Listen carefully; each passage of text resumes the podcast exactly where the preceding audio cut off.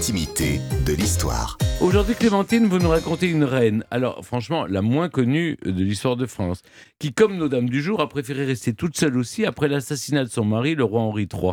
Louise de Lorraine a vécu un deuil absolu. Oui, pourtant reine de France pendant 15 ans. Vous voyez les Catherine de Médicis, euh, des, des même Marie-Thérèse d'Autriche, euh, bon, on, les, on les connaît quand même à peu près. Et elle, elle est tout à fait inconnue parce que son mari l'a totalement éclipsée, la malheureuse.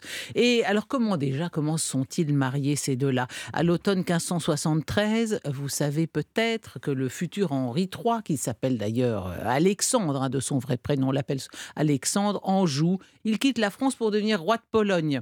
Et il est absolument furieux parce qu'il est alors fou amoureux d'une certaine Marie de Clèves. D'ailleurs, Marie de Clèves est promise à un autre que lui, mais il n'en a cure. Il est absolument consterné. Le voilà obligé d'aller jusqu'à Cracovie. À l'époque, c'est quand même pas une promenade pour épouser Jaguelon. Jaguelon, c'est un épouvantail polonais quinquagénaire. Elle est vraiment beaucoup plus âgée que lui. Et en plus, ils ne pourront guère euh, se compter fleurette et se faire la conversation parce qu'elle ne parle pas français, parle pas polonais, donc ils, ne peuvent échanger qu'en latin. Donc voyez, lui, là, en plus, il a 23 ans. C'est par excellence un être raffiné qui était très bien au bord de Seine, enfin un vrai Valois. Et là, il se retrouve à Cracovie avec Jaguelon. Alors tout de même, comme il est très triste de partir, on s'arrête avec ses accompagnateurs à Nancy où de grandes réjouissances sont données en son honneur. Et là, c'est là qu'il remarque la ravissante princesse de Vaudémont qui a pour particularité d'être précisément le sosie de la princesse de Clèves dont il est fou amoureux. À 20 ans, peut-on lire, grande, blonde au teint d'albâtre, aux yeux bruns clairs, très doux, voilée par une légère myopie, la silhouette fine et racée, Louise de Lorraine Vaudémont est belle, d'une beauté délicate et émouvante. Alors, évidemment, quand quelques mois plus tard, dans le courant de l'année 1574, Henri, là, du fin fond de la Pologne, apprend la mort de son frère aîné Charles Charles Mort qui fait de lui le nouveau roi de France. Il quitte la Pologne, bride abattue, et rentre en France. Et là, consternation, parce qu'il apprend la mort de la femme de ses rêves, qui de toute façon était mariée, puis elle est morte en couche, hein, euh, Marie de Clèves. N'empêche qu'il est absolument fou de douleur, ravagé par le chagrin. Mais le voilà roi, et il va bien falloir se marier. Et c'est là qu'il se souvient du sosie de sa chère disparue, aperçue en Lorraine. Il va choisir donc de l'épouser. C'est un choix qui surprend son entourage parce que c'est pas du tout un parti à la hauteur d'un roi de France, cette femme. Et d'ailleurs, la mariée elle-même n'en revient pas qu'on l'ait choisie. Et puis, c'est une façon de se rebeller contre sa mère aussi, parce que Catherine de Médicis avait des projets matrimoniaux tout différents. Donc, Henri III a quand même fait le, choix d'un mariage d'inclination plutôt que le choix d'un mariage de raison. Et à 23 ans, le 15 février 1575, deux mois à peine après la mort de sa Marie de Clèves chérie, Henri III épouse Louise de Lorraine, qui elle a 21 ans. Et il veut que tout soit parfait, comme pour son propre sacre qui a lieu deux jours plus tôt. Pour le mariage, il s'occupe des costumes, il met la main à la pâte, il pique, il ajuste les pierres précieuses, il adorait ça. Hein. Mmh. C'est même lui qui il, il, le faisait avec sa sœur euh, Marguerite de Valois aussi. C'est lui jouer un peu à la poupée en fait. C'est même lui qui coiffe Louise.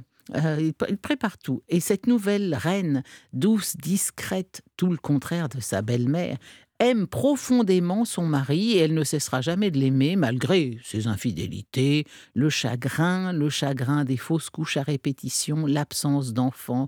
Ils vont faire de nombreux pèlerinages tous les deux entre 1579 et 1586. Elle fait des cures thermales pour espérer non pas seulement être enceinte, mais parvenir à mener une grossesse à son terme. Et malgré ses échecs, Henri aussi l'aime sincèrement. Ça n'empêche pas de, se, la tromper d'ailleurs, mais c'est un des rares euh, ménages royaux dans, notre histoire de France qui s'aime, qui s'aime sincèrement, profondément. Et lui va tout, constamment l'aménager. Il n'aura jamais de, favorite en titre. Il s'efforce quand, quand, il a des incartades de rester. Il avait des favoris. Oui, bah, oui, enfin les favoris, mais voilà, mais c'est sans doute moins, moins ostensiblement euh, affiché euh, quand vous avez un favori que quand vous avez une favorite.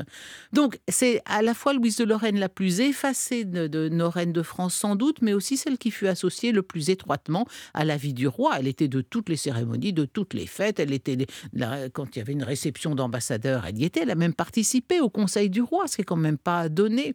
Et donc, ainsi que je le disais tout à l'heure, en 1589, au lendemain de l'assassinat d'Henri III, son époux, par le moine Jacques Clément, Louise de Lorraine, anéantie, prend le deuil en blanc, le deuil en blanc des reines, d'où son surnom de reine blanche. Et elle se retire à Chenonceau que lui a donné sa belle-mère, sa belle-mère Catherine de Médicis. C'est quand même un beau cadeau.